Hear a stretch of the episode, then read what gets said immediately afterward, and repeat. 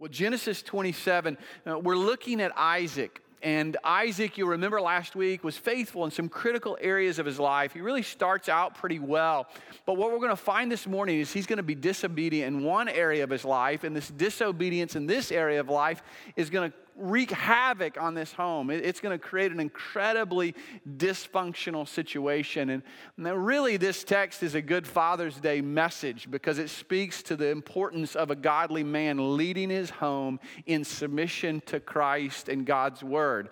And it really teaches to us the consequences of a man who gets off base. And you need to know this this morning. If you're a husband, if you're a father, Satan has his sights set on you because he knows if I can get that man who's intended to be the head if I can get him off base, I can mess with the whole family. And that's what we're going to see here. So this speaks directly to men. So, ladies, no nudging your husband this morning, all right? Let God work on him.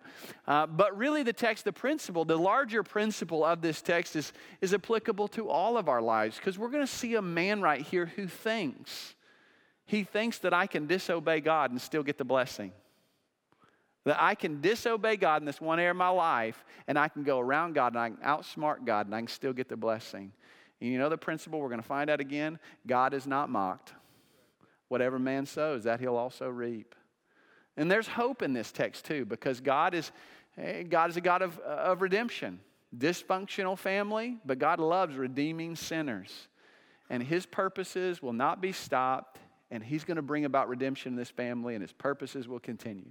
So, with that in mind, let, let's pray together, and then we'll work our way through this passage. Father, we thank you for the truth of your word. Lord, we pray that you would enliven it to us today by the power of your Spirit. We know that this is no ordinary book, this is the living Word of God. So, Lord, I pray that you'd help us to drown out anything that would distract us at this moment from hearing your voice. God, speak to us, change us, correct us, discipline us, encourage us, whatever we need this morning. Make your word alive, change us as we hear your voice. We pray this in Christ's name. Amen.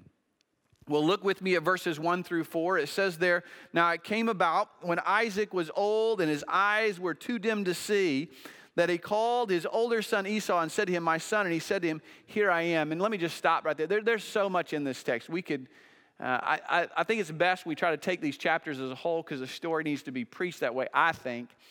Uh, so we're going to try to bite off the whole chapter this morning. But there's some things we just can't go into with great detail. But there is a point here uh, that you need to see. You see here with Isaac, his eyes are growing dim. He is maturing age wise, but he's not maturing spiritually. Just because you get older doesn't mean you become more holy. That's a choice you make. And his eyes are growing dim. It made me think of there, there's another time in Scripture. You, can you recall another man in Scripture who turns a blind eye to the disobedience of his boys? And his eyes begin to grow dim, and it says the word of the Lord was rare in those days. You remember that individual? Eli, in the days of Samuel. So you got men here, when it talks about their eyes growing dim, it means that the truth of God's word is no longer guiding their life. And what we're going to see here is Isaac is not being guided by the truth of God's word, he's being guided by his flesh. And it will not lead him to obedience and blessing. It's going to lead him to disobedience and a whole mess of trouble. Well, look with me, verse 2. Isaac said, Behold, now, I'm old and I do not know the day of my death. Now then, please take your, your, your, gear and your quiver and your bow and go out to the field and hunt game for me and prepare a savory dish for me, such as I love, and bring it to me that I may eat, so that my soul may bless you before I die. So here is uh, Isaac, and Isaac clearly understands what God's will is. We, we talked about it already previously that you remember Rebecca was pregnant. She's in pain. She prays to God, Why am I in pain? And, and God says to her, It's not because you got one, it's because you got not just one child, you got two, and they're two nations. And you remember, God sovereignly declares, The older will serve the younger. So God has sovereignly declared that Jacob will receive the blessing and he will be the one through whom the promise will come. And Isaac knows God's word. He knows God's will. Not only knows it, he sees it. Esau is an immoral man who has no desires for the things of the, the Spirit. He's marrying Hittite wives. And yet, here is Isaac, and he's determined I don't care what God has said, I'm going to do whatever I want to do. And I just so happen to like this boy, and I think I'm going to go ahead and give the blessing to him. That I'm going to do whatever I want to do, and I'm going to disobey God and think that somehow it's going to work out well for me. Now, the question is why would he do this? Why would, why would Isaac act in such blatant, blatant disobedience to what he knows God has clearly revealed? Well, we've seen it already. You remember it says that uh, Isaac loved Esau because he had a taste for game. And here in this passage, we see it again. You see it in verse 4 prepare for me a savory dish, such as I love. In verse 9, a savory meal. Rebecca's talking a savory meal, such as he loves. In verse 14, savory food, such as his father loved. What does this man really love? He loves to eat. And then it's it's really intended to be laughable. That's what one commentator said. You're intended to laugh at this that a man would disobey God because he liked spicy soup. But, the, but really, the bottom line, the greater principle is that, that he would disobey God because of his flesh. And you read this and you say, how dumb does that guy have to be? I mean, that's ridiculous. And if we're not careful, we'll start to think to ourselves, I'd never do something like that. And yet, every day, men or women are walking away from God in blatant disobedience because of their flesh. And it may not be food, but it might be a love of material things or money or lust or a hobby, but whatever it is for you, the flesh gets in the way of your obedience to God and you jeopardize everything that you hold dear in your life. I mean, we see this throughout Scripture. With Cain, it was envy. With Noah, it was wine. With Lot, it was money. With Moses, it was anger. With Isaac, it's food. With someone else, it might be laziness or pride. But every one of us has a flesh that we have to contend with. And if we're not careful, just like Isaac, we'll start to fade. And in a moment of weakness, we'll jeopardize all that we hold dear in our life for a moment of pleasure in the flesh. And we see it happen far too often. So let me just stop here because I believe God wants to do business in all of our hearts. Let me just ask you right here at this moment is there an area of your life where you're walking in blatant disobedience to God? And you know it. And it might be this morning that you're not walking in blatant disobedience, but you're thinking about it. And you're thinking about throwing away and jeopardizing everything you hold dear for a moment of pleasure in the flesh. Listen to me, I'm not above it, and neither are you. You know, it's amazing to me. So many people that they ask the question, what, what is God's will for my life?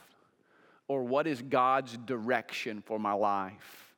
Everybody's pursuing. What is God's direction? What is God's will or, or, what does He want to do? Where is He leading me? Sometimes it's about jobs or where to live or who you're going to marry. And can I tell you, the Bible spends very little time, as, I, as far as I see it, the Bible spends very little time dealing with those questions. The Bible spends very little time with where you are, but the Bible spends a whole lot of time with who you are. In other words, the Bible's more concerned with your character, your holiness, and your integrity and your faithfulness than it is what job you take. And when it comes to your character, when it comes to who you are intended to be, the Bible's clear. Everybody search, you've heard it said it's not the parts of God's word that I don't understand that bother me, it's the parts that I do understand and don't obey.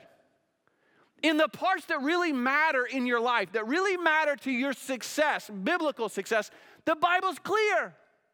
The Bible tells us what kind of marriage we should have. There's no no fuzziness about it. You don't have to wonder. God put it right there. God tells you as a husband what kind of man you're supposed to be. The Bible tells you what kind of wife you're supposed to be. If you're an employee, it tells you what kind of employee. If you're single, God tells you about the holiness and character that you're supposed to have in your life. It tells you about what words should come out of your mouth. It tells you about what, what thoughts should go into your mind. The Bible's clear about those things.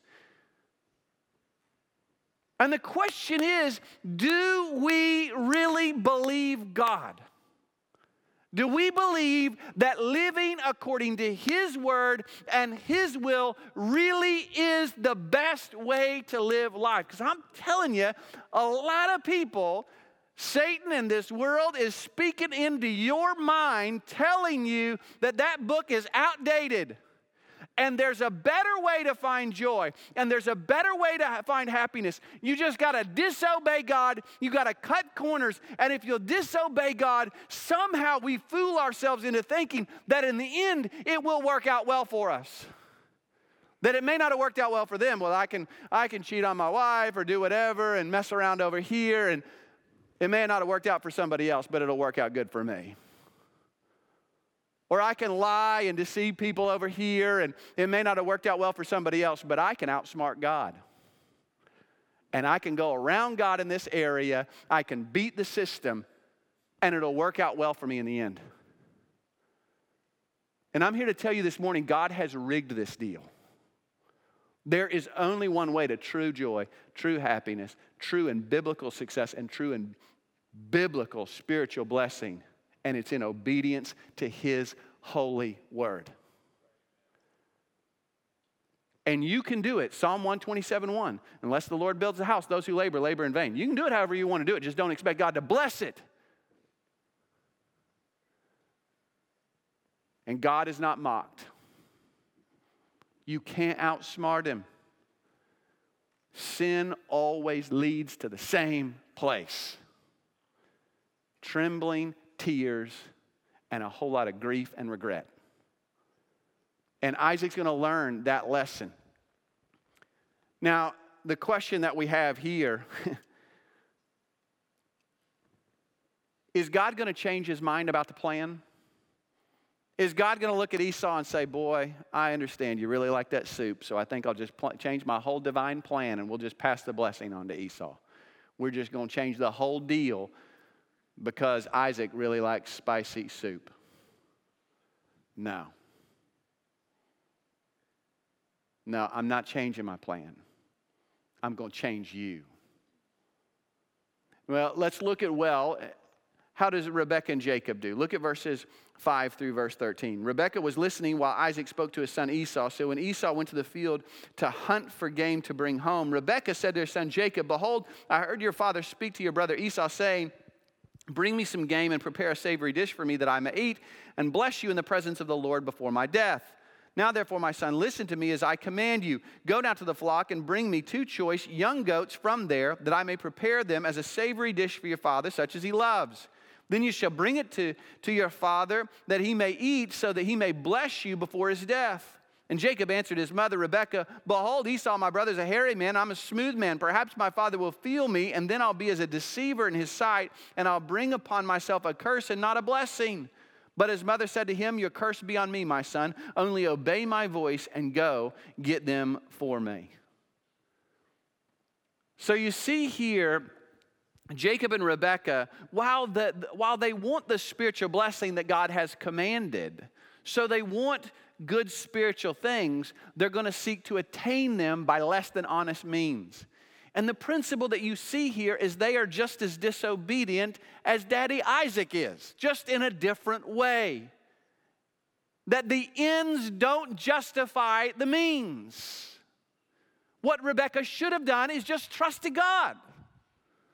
That she should have learned. She should have known. Grandpa Abraham has taught us, Jacob, we don't have to help God out in fulfilling his purposes. We're just going to trust God. We're just going to be faithful. I don't know how it's going to work out. It's getting kind of scary because it looks like he's going to get the blessing to Esau. But we have learned nothing is impossible with God, and God always fulfills his purposes. And imagine what would have been reported about Rebecca if she had just trusted God. Imagine how the story might have changed. Uh, but Rebecca's not going to trust God. And I feel bad for Rebecca because she's in a bad place because her husband is being disobedient. And I can't imagine, ladies, what it's like for you sometimes to say, I don't know what to do here because my husband's not leading us as he ought to lead us. And I put a lot of blame on Isaac because he's put his wife Rebecca in a bad spot. But she is no less accountable for her sin. And she assumes the spiritual leadership of the home. It's a sad deal. I mean, you look in, in verse 8, it says, Now therefore, my son, listen to me. This is men, this is a bad place when your wife goes to your children and say, We can't listen to dad anymore because he's gone rogue. He's disobedient. So now you're going to have to listen to me.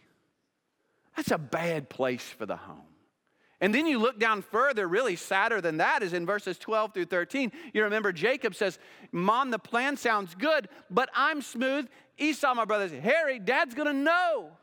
And what does Rebecca say in verse 13? But his mother said to him, Your curse be on me, my son. Only obey my voice and go and get them for me. You see what Rebecca's doing here? She's saying, Jacob, we're gonna do what God has commanded, and if there's a curse, if there's a price to be paid, then I'll take the hit. And men, that ought to grieve our hearts because that's our job. Our job as men is to look at our wives and our children and say, As for me and my house, we're to serve the Lord. We're to follow God. And if there's a price to be paid, if there's a hit to be taken, we will take the hit.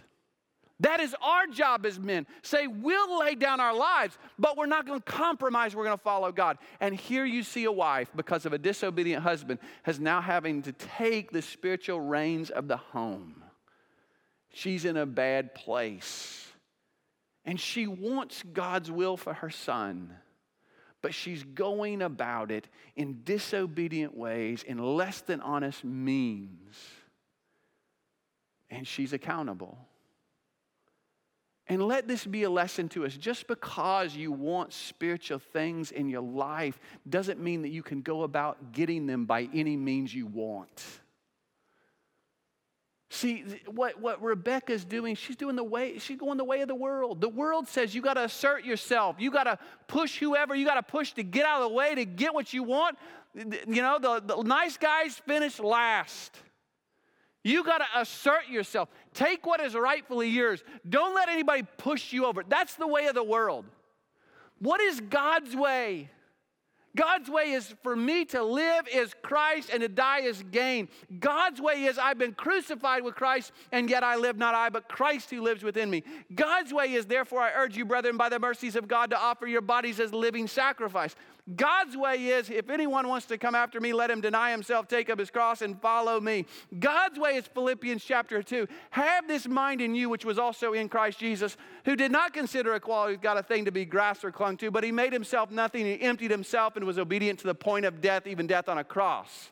That is God's way. You die to yourself. You die to your own dreams. You die to your own plans, and you be faithful to God and let Him win the day. And that's what Rebecca should have done. We're grieved for, we feel for her pain. She's in a bad spot.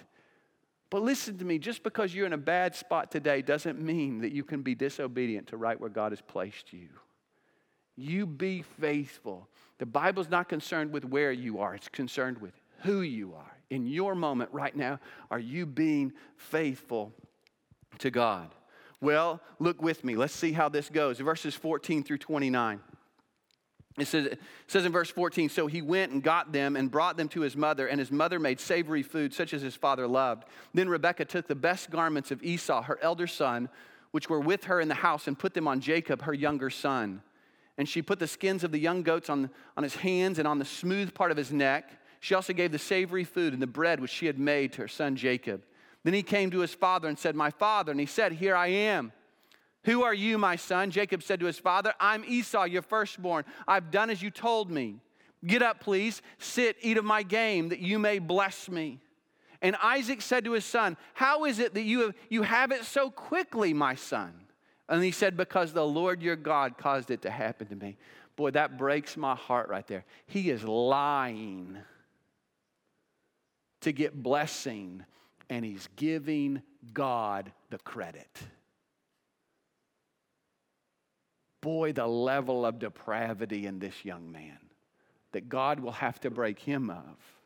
Verse 21 Then Isaac said to Jacob, Please come close that I may feel you, my son, whether you're really my son Esau or not. So Jacob came close to Isaac, his father, and he felt him and said, The voice is the voice of Jacob, but the hands are the hands of Esau. He did not recognize him because his hands were hairy like his brother Esau's. So he blessed him. And by the way, as you watch this, it's sad. It's intended to be sad. Isaac is not leaning upon the Spirit of God to guide him. It's all about his senses, it's about his flesh. What is guiding him? What is guiding him is what he feels, what he can touch. What is guiding him is what he can hear. What is guiding him is what he, what he tastes. He is not being guided by the Spirit of God and focusing on the things that are unseen. He's trusting upon his own senses. And your senses, what you feel and touch and see, will get you into trouble.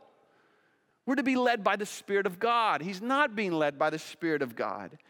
In, in fact, you see it. He's skeptical.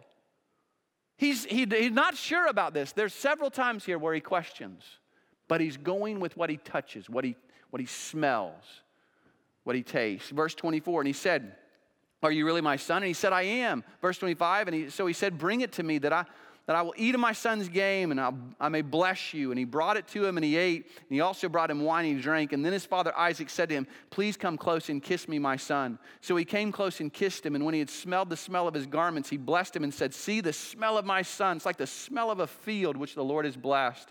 Now may God give you the dew of heaven and of the fatness of the earth and abundance of grain and new wine. May people, may people serve you and nations bow down to you. Be master of your brothers, and you, may your mother's sons bow down to you. Cursed be those who curse you, and blessed be those who bless you. Now, if you stop right here, and there's so much we could go into about the promise being pronounced on Jacob, but, but just in, in terms of the point we're looking at, if you stop right here at this moment, every person in the story thinks that they have won. And listen, this is the way that sin and disobedience often works. It feels like it's working out for you for a season of time. It feels like you're outsmarting God and you're getting that blessing by disobedient means. And right here, everybody in the story, they're kind of chuckling to themselves. I mean, think about it. Isaac, he's thinking, I did it. I passed the blessing on to Esau. I outsmarted God and got what I wanted in my own disobedience. And he's probably chuckling to himself. And what about old Esau? He's bra- dragging back some deer carcass, getting ready to make a stew, and he's like, hey, I won, I got it. Oh, Jacob didn't deceive me this time. I'm getting that blessing. He's probably laughing to himself. Jacob, he's in the back room taking off the hair of his arms and all the garment he's put off, and he's laughing to himself. Oh, mama, boy, she came up with a plan, and we got old daddy. And Rebecca's thinking to herself, boy, how smart am I? I was able to fool my husband. I deceived my own husband and got him to do what God said he would do and what I wanted him to do. They all, at this moment, they think they have won. And more often than not, your sin and disobedience for a period of time will feel like it's bringing blessing. See, God doesn't oftentimes, when you sin, He doesn't oftentimes just strike you dead with a bolt of lightning, which is what I would do if I were God. But God just lets you go for a little while, doesn't He? He doesn't often drop you dead like He did Ananias and Sapphira. He just lets it go. We'll, we'll, we'll let it go for a little bit until what happens? Well, look at verses 30 through 40. Now it came about as soon as Isaac had finished blessing Jacob, and Jacob had hardly gone out from the presence of Isaac his father, that Esau his brother came in from his hunting. Then he also made savory food and brought it to his father, and he said to his father, Let my father arise and eat of his son's game, that you may bless me. Isaac, his father, said to him, Who are you? And he said, I'm your son, your firstborn Esau. Then Isaac trembled violently, folks. That is that moment when you think you've gotten away with it, but all of a sudden your sin finds you out. And Isaac trembles violently. And he said, who, is, who was he then that hunted game and brought it to me so that I ate of all of it before you came and blessed him? Yes, he shall be blessed. Isaac's wising up that you can't mock God. Verse 34 When Esau heard the words of his father, he cried out with an exceedingly great and bitter cry and said to his father, Bless me, even, even me also, O my father. And he said, Your brother came deceitfully and has taken away your blessing. And then he said, Is he not rightly named Jacob? For he has supplanted me these two times. He took away my birthright, and behold, now he's taken away my blessing. And he said, Have you not reserved a blessing for me? But Isaac replied to Esau, Behold, I've made him your master, and all his relatives I have given to him as servants. And with grain and new wine I've sustained him. Now, as for you, then, what can I do, my son? Esau said to his father, Do you have only one blessing, my father? Bless me, even me also, O my father. So Esau lifted his voice and wept. Then Isaac his father answered and said to him, Behold, away from the fertility of the earth shall be your dwelling, and away from the dew of the heaven from above. By your sword you shall live, and your brother shall you serve. But it shall come about when you become restless that you will break his yoke from your neck. How'd it work out? Not good. This is where sin always leads you. Isaac trembles and Esau is crying and wailing. God will not be mocked. Whatever a man sows, he will also reap. Look in verses 41 through 46. It doesn't go well for Jacob and Rebekah either. So Esau bore a grudge against Jacob because of his blessing with which his father had blessed him. And Esau said to himself, The days of mourning for my father are near, and then I'll kill my brother Jacob. Now, when the words of her elder son Esau were reported to Rebekah, she sent and called her younger son Jacob and said to him, Behold, your brother Esau is consoling himself concerning you by planning to kill you. Now, therefore, my son, obey my voice and arise, flee to Haran to my brother Laban. Stay with him a few days until your brother's fury subsides, until your brother's anger against you subsides and he forgets what you did to him. Then I'll send and get you from there. Why should I be bereaved of you both in one day? And Rebekah said to Isaac, I'm tired of living because of the daughters of Heth. If Jacob takes a wife from the daughters of Heth like these, from the daughters of the land, what good will my life be to me? It doesn't work out well for Jacob and Rebekah either. Rebecca sends Jacob away. She's going to send him to her brother Laban. And guess how long Jacob's going to be gone? 20 years. And Rebecca will never see her favorite son again.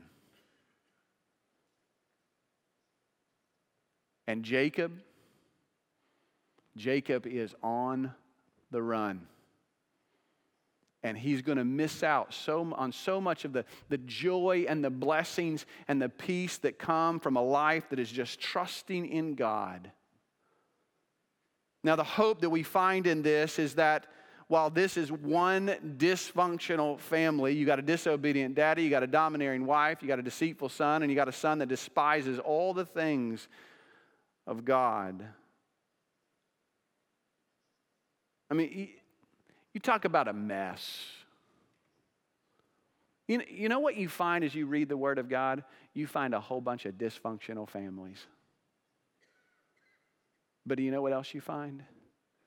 You find a God who loves redeeming individuals and families for His own glory. And this is good news because I think there's some of you that are sitting here today saying, My family's not the epitome of harmony today.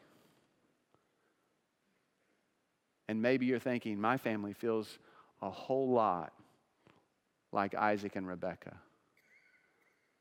I'm here to tell you there is hope today. Because God's purposes will not be stopped. And God is going to work in Isaac's life and He's going to work in Jacob's life. And they will know the blessing of God. And you can know the blessing. I don't know where you're at today. I don't know what family you come from. I don't know what you're going through, but there's hope for you today. But you know how you get it? You get it the same way Isaac is eventually going to get it, and you're going to get it the same way Jacob is going to get it. Eventually, no matter where you're at today, you've got to humble yourself before God.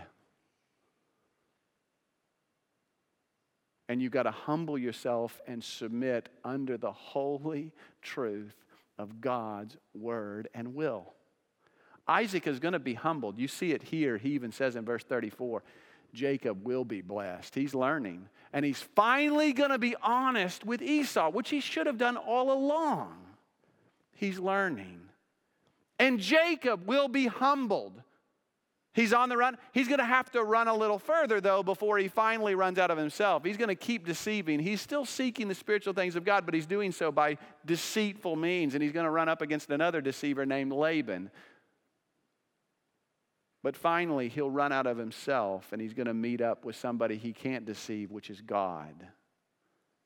And he'll wrestle with God and he'll be humbled. And it will be in his humility that God will then be able to use him. He's going to walk forward in, with a limp. Remember, we're going to look at it as one of my favorite stories. And the hope there is that God loves raising up limping sinners who have humbled themselves before Him and then using them in powerful ways. And there's some of you that are in this room this morning and you don't know Christ. You've never trusted in Christ as your personal Lord and Savior. And over the past couple of weeks, I've had interaction with, with two individuals who don't know the Lord.